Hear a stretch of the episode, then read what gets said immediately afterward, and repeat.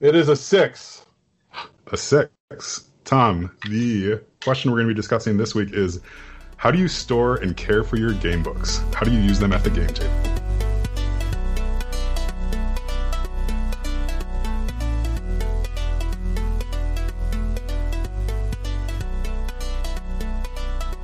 Oh wow! Well, if you were using the video here, you would see that there's Yeah, know. a Yeah. shelf behind me. So Yeah. that's how I store them. One of my babies. I showed this to another podcaster, and I think he's still recovering and may need some Uh, therapy after I showed it to him. But yeah. this is the this is the gem of my collection, and it's not even our it's not even D and D book. It's the Delta Green Countdown in mint condition. Oh, beautiful. Oh, wow. So you played that. Cthulhu?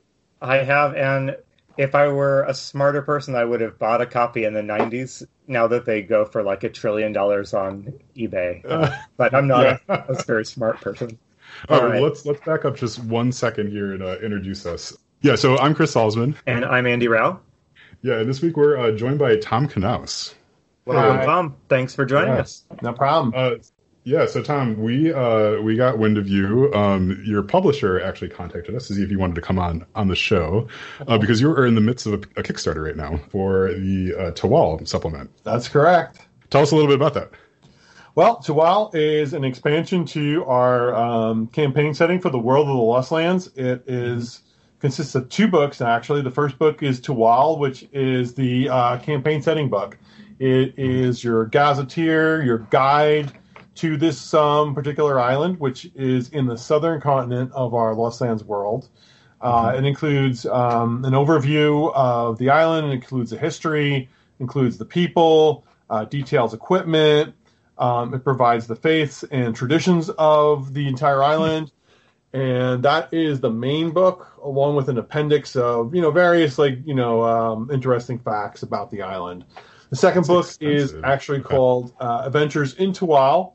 It has three adventures in it. One written by me, one written by my friend Rob Manning, who's done work for Wright Publishing and some work for Frog God Games, and the other is written by Tim Hitchcock. If you're familiar with Paizo and Pathfinder, uh, it should be a name you know very well. Good friend of mine for a long time, and Yeah. finally got a chance to work together, so it was awesome. We also have a couple add-on adventures as well. They're going to be called Maize and Monsters, M A I Z E, a little bit of a play Yeah. on the old Tom Hanks movie of the Satanic Panic of the '80s, and an homage to the old C1, which is going to be Hidden Shrine of Tamakanats, which is kind of my name thrown up together in Nahuatl. Also going to have a um, system-specific guidebook for 5e Pathfinder and Swords and Wizardry that will let you play class options that are designed for the setting, as well as magic items, equipment, and spells for the setting. So we're really excited about it. We did a lot of research, and it is a fictional work. It's not. This is not um, role playing in 16th century Mexico. It's Yeah. in a fictional setting, but it is very inspired by the Aztecs. So we did a lot of research to make sure we got a lot of things right in doing this. That's super cool. So, how long have you been working on this then? It sounds extremely extensive. Um, research and write time about a year and a half. Okay. At the time of this uh, recording, at least, that you you've blown past the Kickstarter's main goal and are well into stretch goals. Is that correct? That is correct. We uh, funded in seven hours. Nice. Um, we hit our first stretch goal in probably like 20. We hit a second one, I believe, today or this, early this morning, and hopefully we'll hit another one tomorrow, and then we'll add another adventure to the Adventure in Tawal book, bringing it up to four t- adventures in total. Are there That's any super stretch goals in particular that you're really personally hoping that you hit just for your own reasons? Yeah, definitely. We want to get that second Tim Hitchcock adventure in this book. Um, Okay. Yeah. Daughter of the Drowned Serpent. Uh, if you're familiar with him as a writer for um, Paizo, uh, he did the Kingmaker, which is a big Oh, early uh, Paizo uh, adventure path. Everyone, when he I bring him on a show, they'll say, "Oh my God, I love Kingmaker so much," and they're redoing Kingmaker. Yeah. So it's really worth trying to get that second adventure by Tim in the book. That would be awesome if we can do that. Yeah, that's great. Kingmaker is one of those. If you pick up one uh, adventure path, that's usually one of the top ones people recommend, at least in my experience. So, how did you decide that that now was the right time to do uh, this particular setting? You know how this all came about really was the fact that um, I've been working for Frog God Games, you know, uh, for about eight years, and I was kind of always the guy who got you know volunteered for doing that job that no one really wanted. So it's like we really want to do this, but nobody, you know, feels comfortable doing this.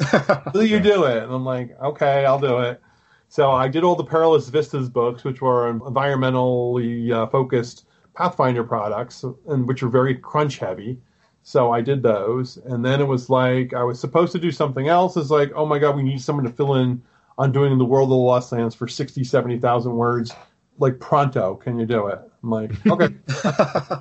so I do that, and then they came to me actually and said, "What do you want to do? Because you've done Oh, it. nice. You know, we've asked. You know, now here's your big chance to do something you want." And this was what I wanted to do. I really wanted to bring this culture to life. I really wanted to create um, a campaign edition uh, that would celebrate it and um, you know make people more aware of it because it's very unfortunate. You know, I, I we were talking beforehand that you're a history buff, and you know the fact that they disappeared so quickly from civilization that within two years the empire basically collapsed entirely and almost disappeared almost shortly thereafter and we really think that it's really you know obviously it's tragic but it's something that we wanted to really make the people aware of and give them something different to do you know we, we're so accustomed to doing the same you know kind of eurocentric products you know a Mhm. viking setting uh, you know um, feudal Britain or um, Yeah.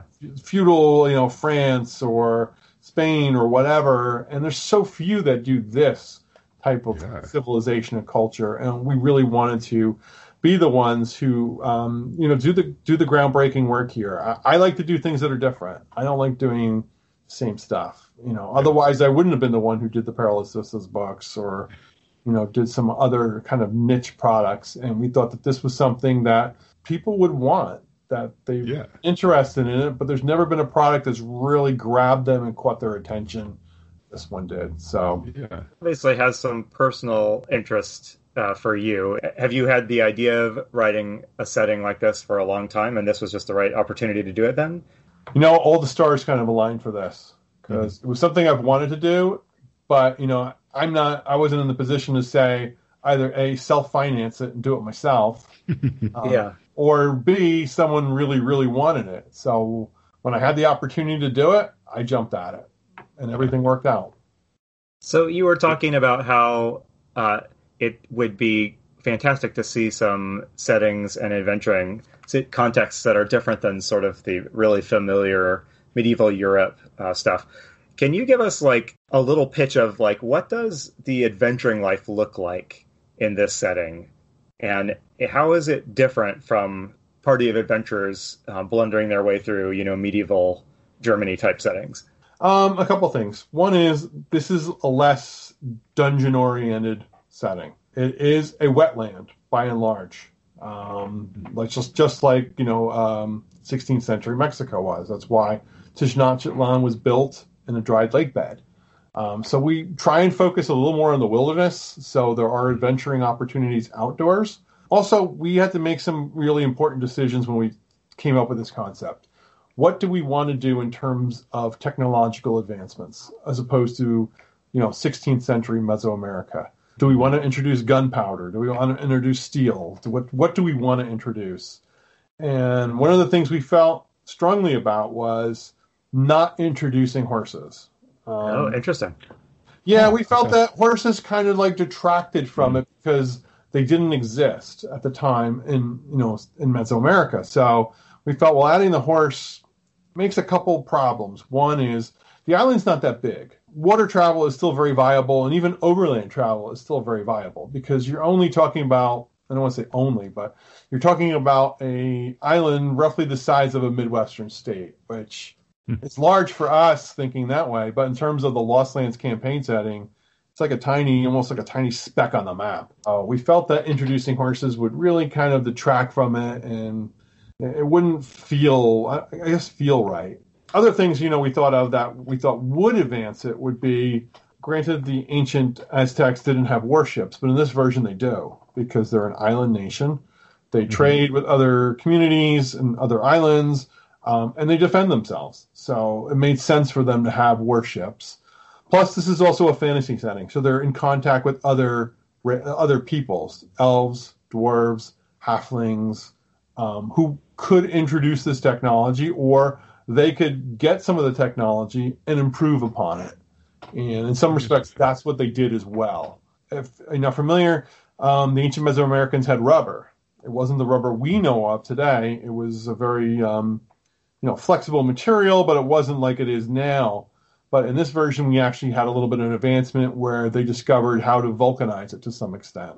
We introduced that as well. So we wanted to make sure that we presented the uh, people who are known as the Asleys as a sophisticated, advanced civilization with a lot of technological achievements and cultural advancements as well to present them in you know in, in that light rather than you know being kind of like I don't want to say backward, but you know less mm-hmm. technologically or less sophisticated, you know, in that respect. Is there anything that you learned in your research that like just really grabbed you that's just like a, a, fascinating fact that everybody should know about the aztecs? Yeah they actually were one of the first societies that implemented um, compulsory education. So really? Yeah. You went to school from an early age so from yeah. roughly the age of like seven or eight um, you would attend school now it depended upon your social status what type of school you attended um, yeah. It also depended upon whether you're a boy or girl. So girls mm-hmm. went to a school that was more geared towards maintaining the household and doing those sorts of things, whereas boys went to a school that was more uh, military centered, where you got military training, but you also got mm-hmm. training in other um, disciplines. You know, you might get math, science, history, um, religion, those type of things. Yeah, so yeah. it was a very sophisticated education system that they had. Did that make its way into the the um, the setting? Absolutely. The first adventure is yeah. actually set in a school. Oh. Yeah, so I like think you just, you just sold me on this, yeah, by the way. Yeah. Sold, yeah. yeah. yeah. Uh, so some of the stuff you were just yeah. saying in the last couple of years, I feel like there's been a growing discussion about presenting non-Western European settings and cultures in a way that's respectful and authentic, and it doesn't exoticize them or fall back on stereotypes. Can you talk a little bit about how you approached that challenge as you wrote this? Yeah, we actually um, have a bibliography for this book of a lot of the sources that we relied upon. Um, some were video, so there's some good documentaries on the Aztecs. There's also some good books, obviously, that we researched. Um, we also brought in a uh, sensitivity reader who oh, uh, has a background in anthropology and also from South America, who looked yeah. at the text and said, you know, there are a few things he said, you know, you should do this, you should do that. Fortunately, nothing like glaring, like "Oh my god, I can't believe you did this," yeah. yeah. um, which was good. But you know, a few things that we kind of like, you know, didn't think about, like, "Oh yeah, yeah, I, I kind of get that," because we're not like, thinking of it, uh, you know, in the, those terms. So, you know, those are the steps we really took to make sure that we um, did this properly. Mm-hmm. I'll speak for myself, and I'll speak for the other members of the writers, myself, Rob Manning, and Tim Hitchcock. Is we wanted to make sure we were respectful of this, and we really admired these people you know, there's no mentions of there's no conquistadors, and other people have asked us about that. Oh, so what point do you introduce the conquistadors? A, there are no conquistadors. I had zero intention of introducing that element to this. Um, yeah. We wanted to celebrate these people and not, you know, that portion of history. So, yeah, yeah. Uh, you know, so we, we felt that doing, you know, taking those precautions and and looking at it, you know, trying to look at things through a different set of eyes is challenging and that's why we did need some outside consultation to help us with that. And also remaining true to the sources as best we could, but also remembering that this is fictional. We're not trying to do this as a historical recre- you know recreation. It's more of to be inspired by the people of Mexico, of Central America and Mesoamerica, than to be simply a carbon copy of it. That afforded us a little leeway, um, but we still mm-hmm. had to again walk that line to make sure we were respectful and uh, and our hearts were in the right places for this. Yeah, yeah it's fantastic to hear that. I'm really glad. Uh, yeah, you've obviously given a lot of uh, a lot of thought and, and uh, reflection, so it's great to hear. Yeah. I have a very trivial question uh, compared to that very sure. serious uh, question. And that is on the on the video for the Kickstarter introducing it. There mm-hmm. is some great art, by the way, and one of those pieces of art shows what looks to me like a wizard like throwing a piece of flaming corn. Uh, is that? Can you tell me what's going on in that picture? All right, we we all call that Maize Girl, and it was the intent was she is a wizard, a sorceress, and she has a spell where she she can light it on fire and it actually will explode when it hits its target. We couldn't do all of those special effects in yeah. in the art piece, so we felt that just letting you your imagination do the work and figure out what exactly this will do would be cool enough. I mean, the obvious answer is like a 10 foot radius burst of popcorn, right? Uh, is that- Pretty much, pretty much. Yeah, yeah, you could right. think that, you know. So, uh, you know, we thought that was one of the things that was kind of cool about this. And e- everyone who's seen that piece of art is like, oh, it's one of my favorites. Was was Yeah. Maize Girl because they thought Yeah. it was an interesting take on, you know, being the, you know, again, not just um, empowering the uh, indigenous peoples, but also having, you know, a female sorcerer doing this. Oh yeah. find like when you were you know writing spells like that or coming up with character concepts like that did you find that um, it was pretty easy to ad- adapt the d&d pathfinder swords and uh, wizardry rules to fit the setting you know because d&d and uh, its various iterations come with a, a pretty strong set of assumptions about like how magic works and uh, how combat works and that sort of thing did you find that it, it was a challenge or not too bad to make this fit um, to well You know, it was actually easier than I thought. Because the reason is we were able to draw a lot of different inspirations than what has usually been done. So we were able to pull out, like, for instance, we took ordinary items that would appear in, in like, for instance, an Aztec pantry, and we made them into magical items. So, for Oh, instance, cool. there's like magical um, uh, magical pumpkin seeds, which were here in the New World, and we said, okay, they do this, this, this, and this. So we were also able to take different military traditions and also different um, outlooks and perspectives and shape them to the magic that we wanted.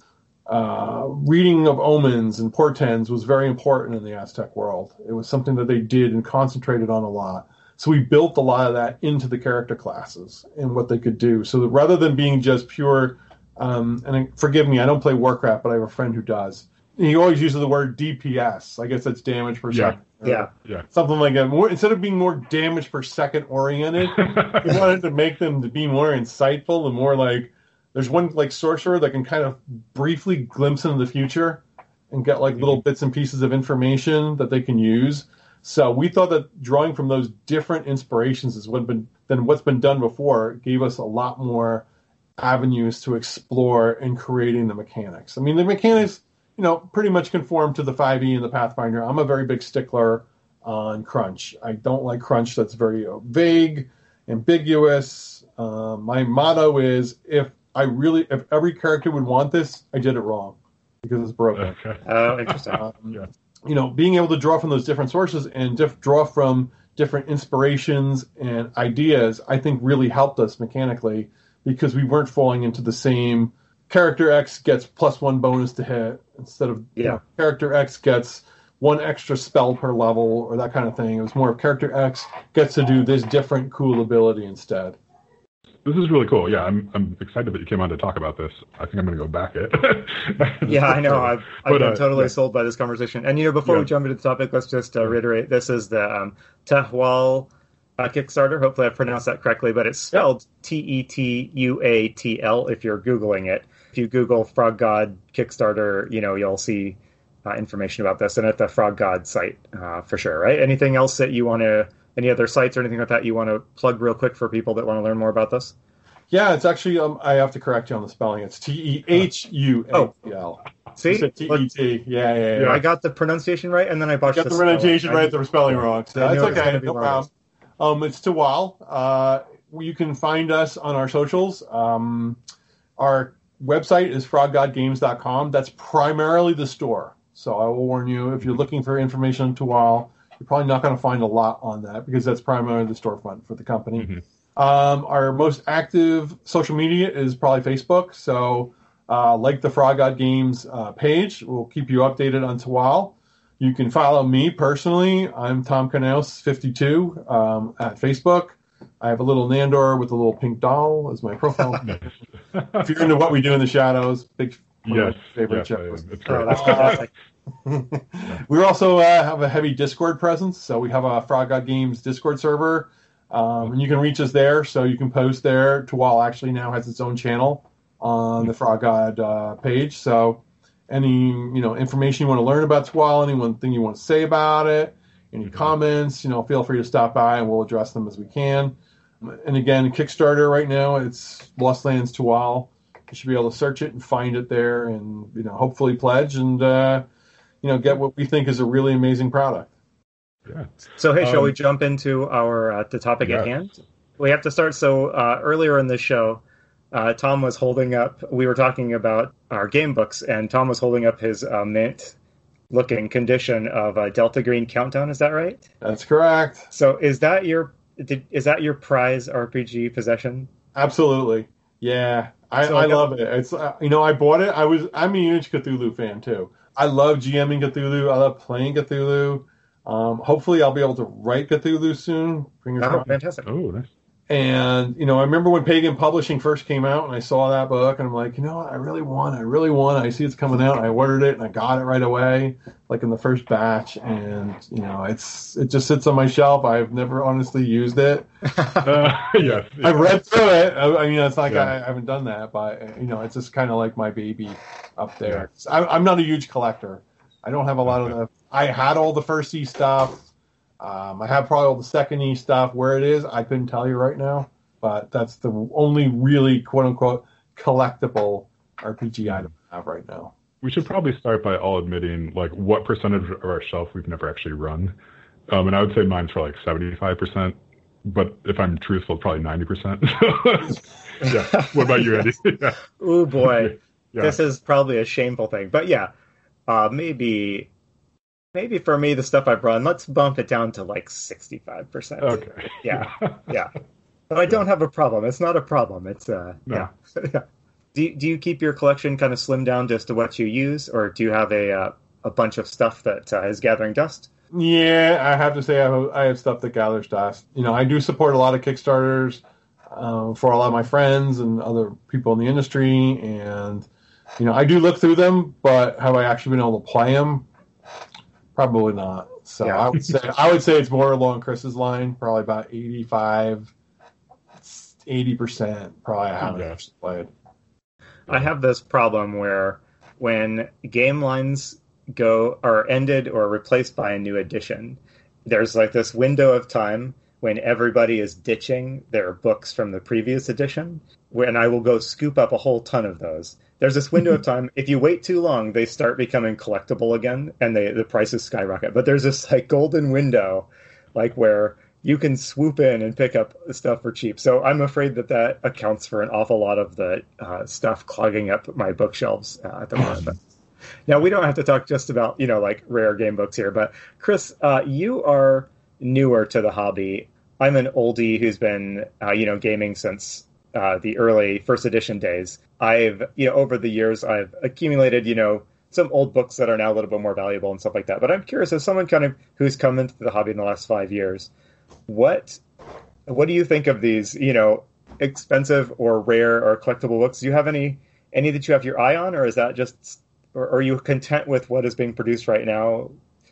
I, I'm mostly content. What, what's interesting is so like when when I came into the hobby, right? PDFs were an established thing.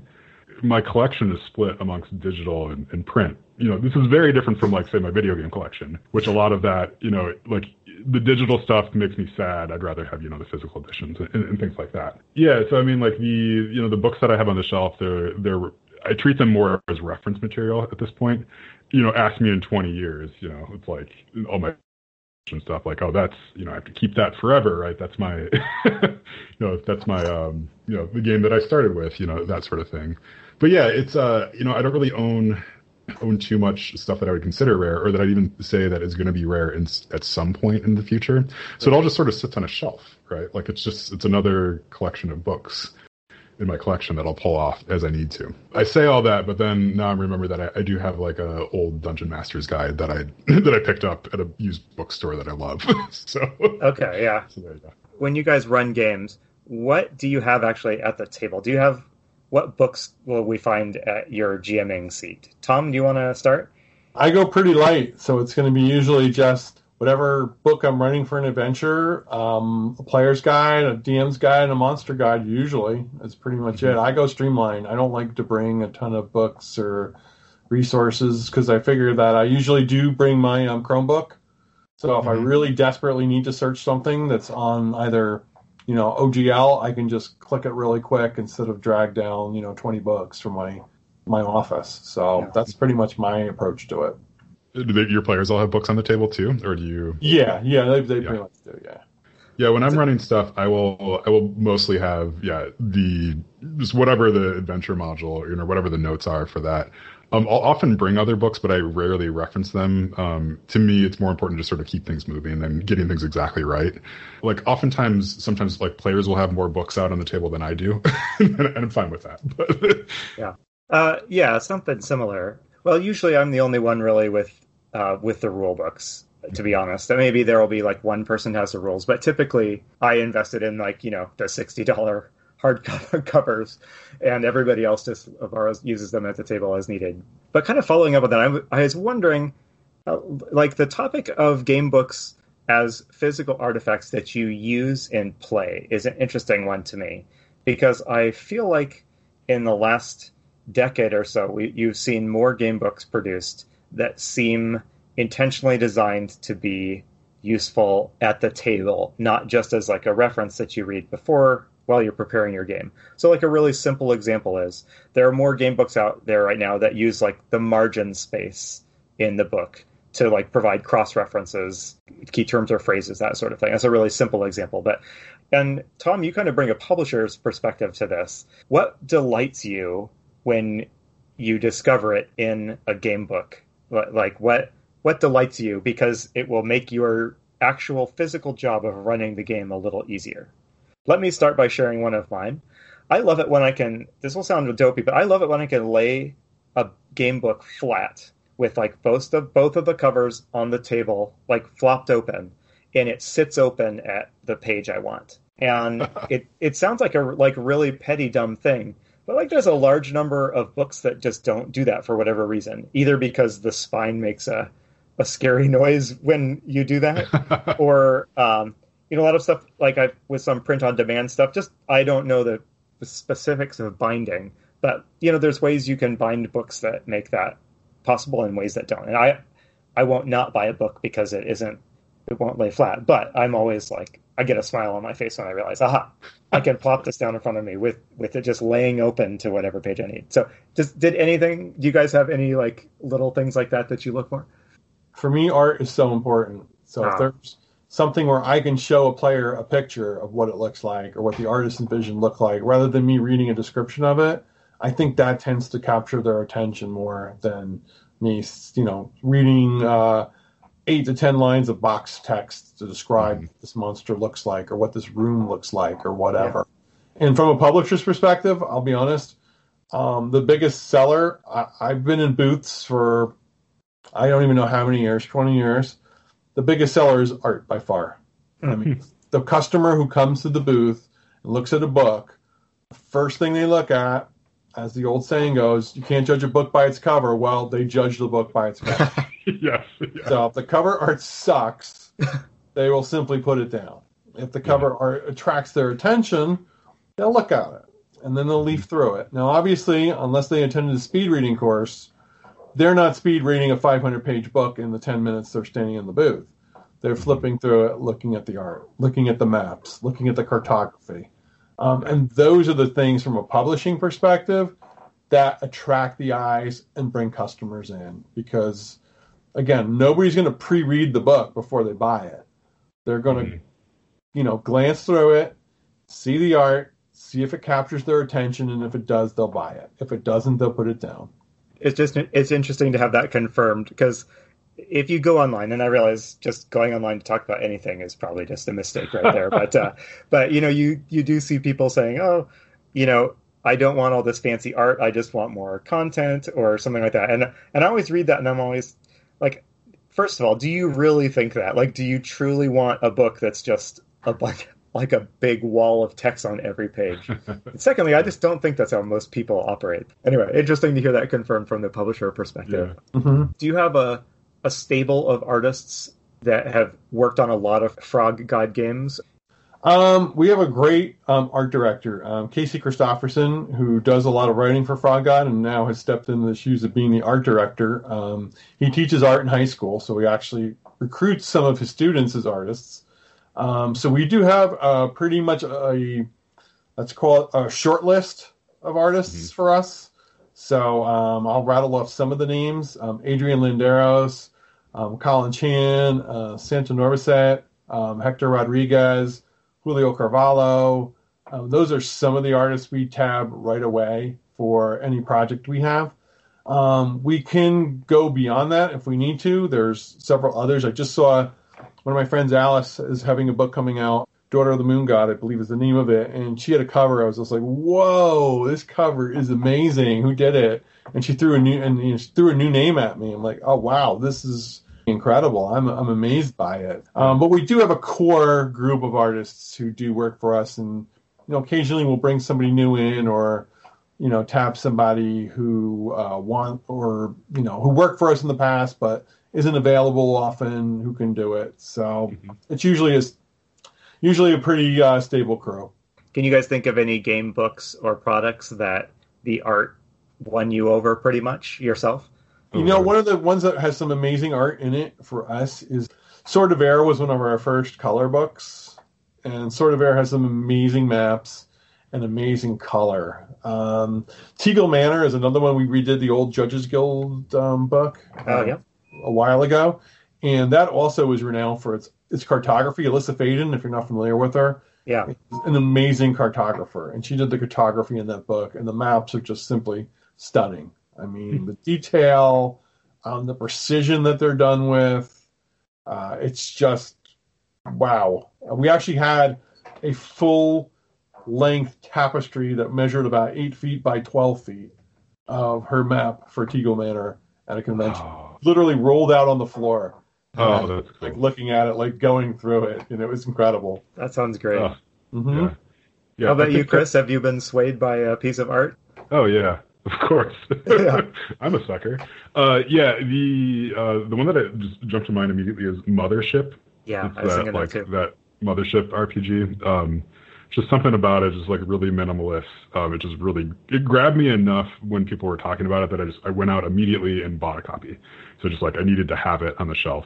I want to play it too, right? You know, at some point. But it's like yeah, something like that that can just grab you and really pull you in and get you kind of hyped about the setting is really fantastic. Um, I'm also I'm planning a cyberpunk campaign that's going to happen at some point soon. So I, I bought a stack of books, and I mean, you talk about like a setting that's sort of right for just like cool art, right? Like yeah. just flipping through those books is super fun because you're just like you're seeing all this stuff like, oh, that's awesome. Like it would be really fun to encounter that thing, you know, in the game. Um, yeah, and I find that that's like exactly what you're saying, Tom. Like you know, it's like you see that and you're like, okay, that makes more sense than me talking about this for ten minutes. Like just look at this picture.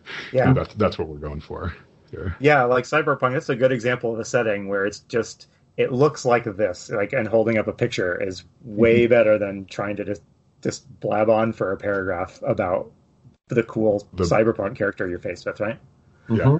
For me the um, dungeon crawl classics when it first came out uh, and its use of that uh, i forget the main artist's name but the, it if you've seen it you know it has that really incredibly compelling old school looking art that's it's old school, but it's not just it's not just aping you know AD&D first edition art. It's um, it's doing something interesting with that. Its aesthetic, and it, especially flipping through those modules. It's almost possible impossible for me to not buy one of those modules when I flip through because the cart the maps they have in that are just especially when they came out. it came out like a decade or so ago. I just never seen any maps like that. That instead of doing the standard like we're gonna create like a satellite photo looking down from above sort of picture. Dungeon Crawl Classics has these incredibly stylized, like quirky maps that aren't set exactly to scale or anything like that. And obviously that won't work for every game, but that completely mm-hmm. bowled me over when I first saw the art um, for that one. So anyway, sorry about the uh, the big art tangent, but uh, no, it's but, it's a big part of game books. Yeah, yeah absolutely. I'm I'm wondering, you know, so something that I found myself doing more recently is is like photocopying parts of books, you know, for using it for use at the table. I think partly because like going back to what you were saying, Andy, about some books just don't lay flat. Like it's just it's easier sometimes just have part of the book. So I'm wondering, yeah, do you do y'all ever do that where you'll just like kind of come with with maybe only notes and that's what you're primarily referencing, or are you always using the game book whenever whenever you have it? I do something similar to that. If I am using like a published adventure or something like that, I will usually not have that like adventure book open in front of me, but rather photocopies or if it's a PDF, like printouts of the the specific pages I'm likely to reference. So mm-hmm. anything that has a map, I will have printed out so I can scribble all over it. And then, um, you know, if there's just key encounter information, I'll make sure that that's photocopied or printed out. And that's partly to avoid having to flip through the book. I think there's just something a little bit momentum killing anytime the GM has to pause and you know flip their way through a book to get to information. When I when I usually run something, it's something I wrote. So oh, yeah, it's in my head. So yeah. I I've actually my famous story is I uh, actually ran a convention game on a post-it that I wrote on a post-it note. nice. ran the entire game and no nobody knew the difference. They couldn't tell. Yeah. It was just all I had like, done it already. So I'm like, all right, I'll just write this note down and I made it up as I went along and people were like, Oh wow, it's really cool. I'm like, Yeah, yeah I totally made that up. I had no idea oh, that's fantastic. I mean, since you are, you know, a writer, you've been doing this for a while, can you sort of just improv a session or a campaign at the drop of a hat, or do you like having something written down? It depends on how motivated I am. I'll be honest. You know, if I'm really motivated to run it, I can do it at the drop of a hat. If I'm kind of like, uh, I'm not feeling it today, yeah, I kind of need something. So it really yeah. depends. You know, if I'm doing a con game, it's it's a little more free flowing for a con game because I'm not as concerned with the over. I'm really concerned with either playtesting things or just introducing players to something, uh, mm-hmm. as opposed to a campaign game where it's going to have long term consequences of what yeah. I do, as opposed to a, a, campaign game. I mean, a convention game that's going to be four hours and I probably won't see you again for the rest of my life. So yeah, right. Do you guys? This is a, a I guess a bit, a bit of a silly question, but a couple of episodes ago, I shocked Chris and maybe another guest, I think, by by saying that I had had my son and my daughter had I let them color in my game books. Um, I'm just curious, has that brought up a little bit of a discussion about whether you you baby your game books or or preserve them uh, preserve them or are you a throw it in the backpack, scribble in the margins, underline stuff type of person? I'm curious what you guys what kind of GM are you? Is is your copy of the uh, player's handbook or whatever is it battered and torn and full of highlights? It's on the second one.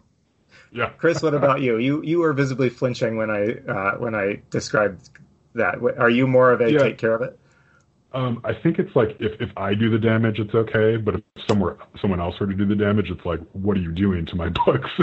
right. So everything is like dog eared, right? I've got underlines and, and random stuff. I mean, things like that. But yeah, but I mean, like uh, handing it to my daughter to just let her color something in there, that would just feel, I would just be hovering over her and be like, no, like let's, let's put a piece of paper. I did have to stop is, my son yeah. from using uh, crayons because it was getting the pages all like waxy and gross. Uh, so I was like, dude, you gotta stick with colored pencils. Sorry, bud. Yeah, gotta have some boundaries.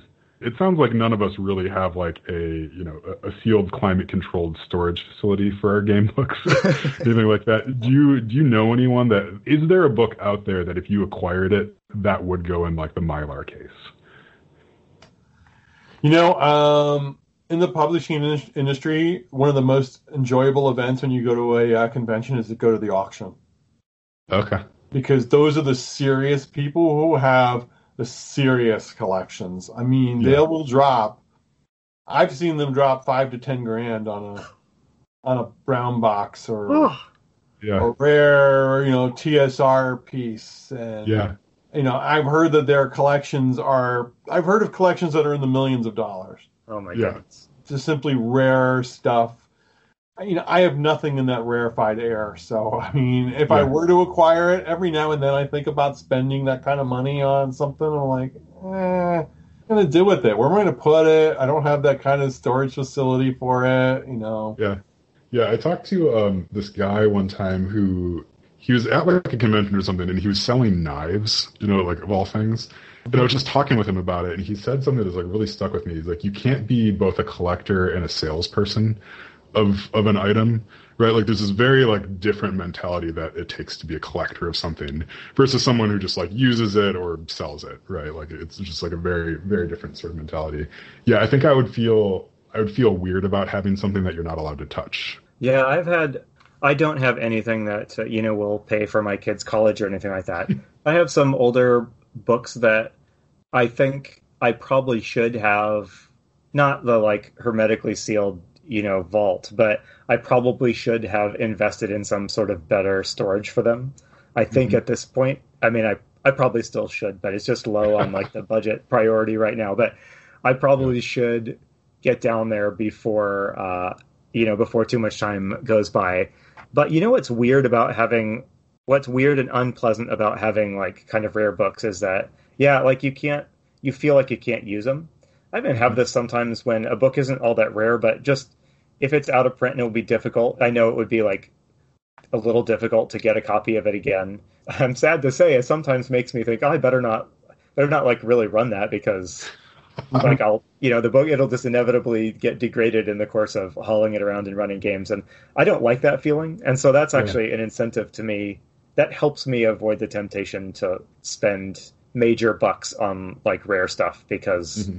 I don't know I wouldn't feel able to use it and I don't have the equipment to preserve it and I don't even have the mm-hmm. energy to like eBay this uh, you know this stuff so what I'm hearing is I should come over and just like rip one page out of all of your books just so oh, you, you can get over that. There's there has been times when so when I was younger, I was very I don't I don't want to use I don't, I don't want to use medical terms for it flippantly or whatever, but I I cared to an extreme extent for like the physical shape of my books. So if it got a dent in the corner, that I found that just psychically upsetting to me. And when it, it was always a relief to me when a book would get damaged that I was trying to baby because then I could give myself permission to just like not worry about it at all anymore. I now have permission to just toss the sucker around and like rip through it and not care that the binding is coming loose and stuff. Uh, yeah. So I don't know. Sometimes I kind of want to go to my kids and I'm like, hey, when I'm not looking, can you just shove this book off of the bookshelf and and give it a big dent so that it it's broken goods and I can freely use it without worrying about it. To... anyway, sorry, I'm probably uh, revealing more of my psychological problems as a, a gaming podcast. No, this, this, is good. Yeah, well, we should we should wrap it up here. We've been going for a little bit. Um, yeah, this was really good. Tom, thank you so much for coming on. We really appreciate it. This was fantastic to hear about the Kickstarter and hear a little bit about um, game books and how you treat them. uh, yeah, yeah, no, it was my pleasure. Yeah. Yeah. Um, so I guess let's see. One last time, if you could just let us know where where can people find you and find information about the the Kickstarter and Frog God games. Uh, yep. You can go to uh, our Facebook page, froggodgames.com, or you can. Well, actually, your Facebook page wouldn't be Frog God Games. It would just .com. It would just be Frog God Games. Duh. yeah. uh, you could find yeah. me on the socials, uh, Facebook, uh, Tom Canales 52 uh, also at our uh, Discord server, uh, Frog God Games, and you could reach us there. And uh, we do have Instagram, but it's mostly for posting um, pictures. There's really no yeah. intercourse or interaction there. So yeah, cool, excellent. Well, All we right, really well, appreciate yeah. you taking the time to uh, come on, and. I would say good luck on your Kickstarter, but you're already having fantastic luck. Um, I hope that you knock out all those stretch goals. Yeah, I can't wait to see uh, see how far that goes. Yep. Thanks so much. Appreciate it. Cool. All right. Well, um, I've been Chris Salzman. I've been Andy Rao.